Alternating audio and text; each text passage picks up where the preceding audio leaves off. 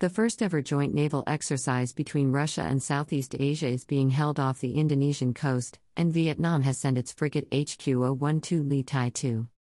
The three day ASEAN Russia naval exercise began Wednesday at Indonesia's Belawan naval base in Sumatra. The Vietnamese vessel will take part in communications, formation, search and rescue, and other activities at sea. Its crew will get an opportunity to train in command and combat skills. This exercise is about peace, stability, and prosperity in the region, AFP quoted Russia's ambassador to ASEAN, Alexander Ivanov, as saying in a statement. Indonesian First Fleet Commander Arsyad Abdullah said the exercise would enhance the interoperability and understanding between the Russian and ASEAN militaries.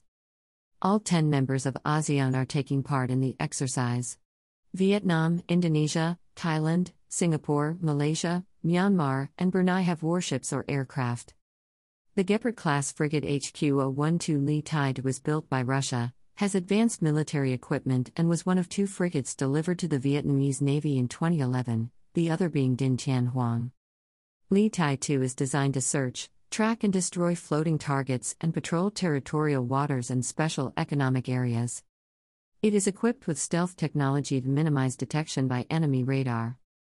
By Vuan VN Express.net, December 2, 2021.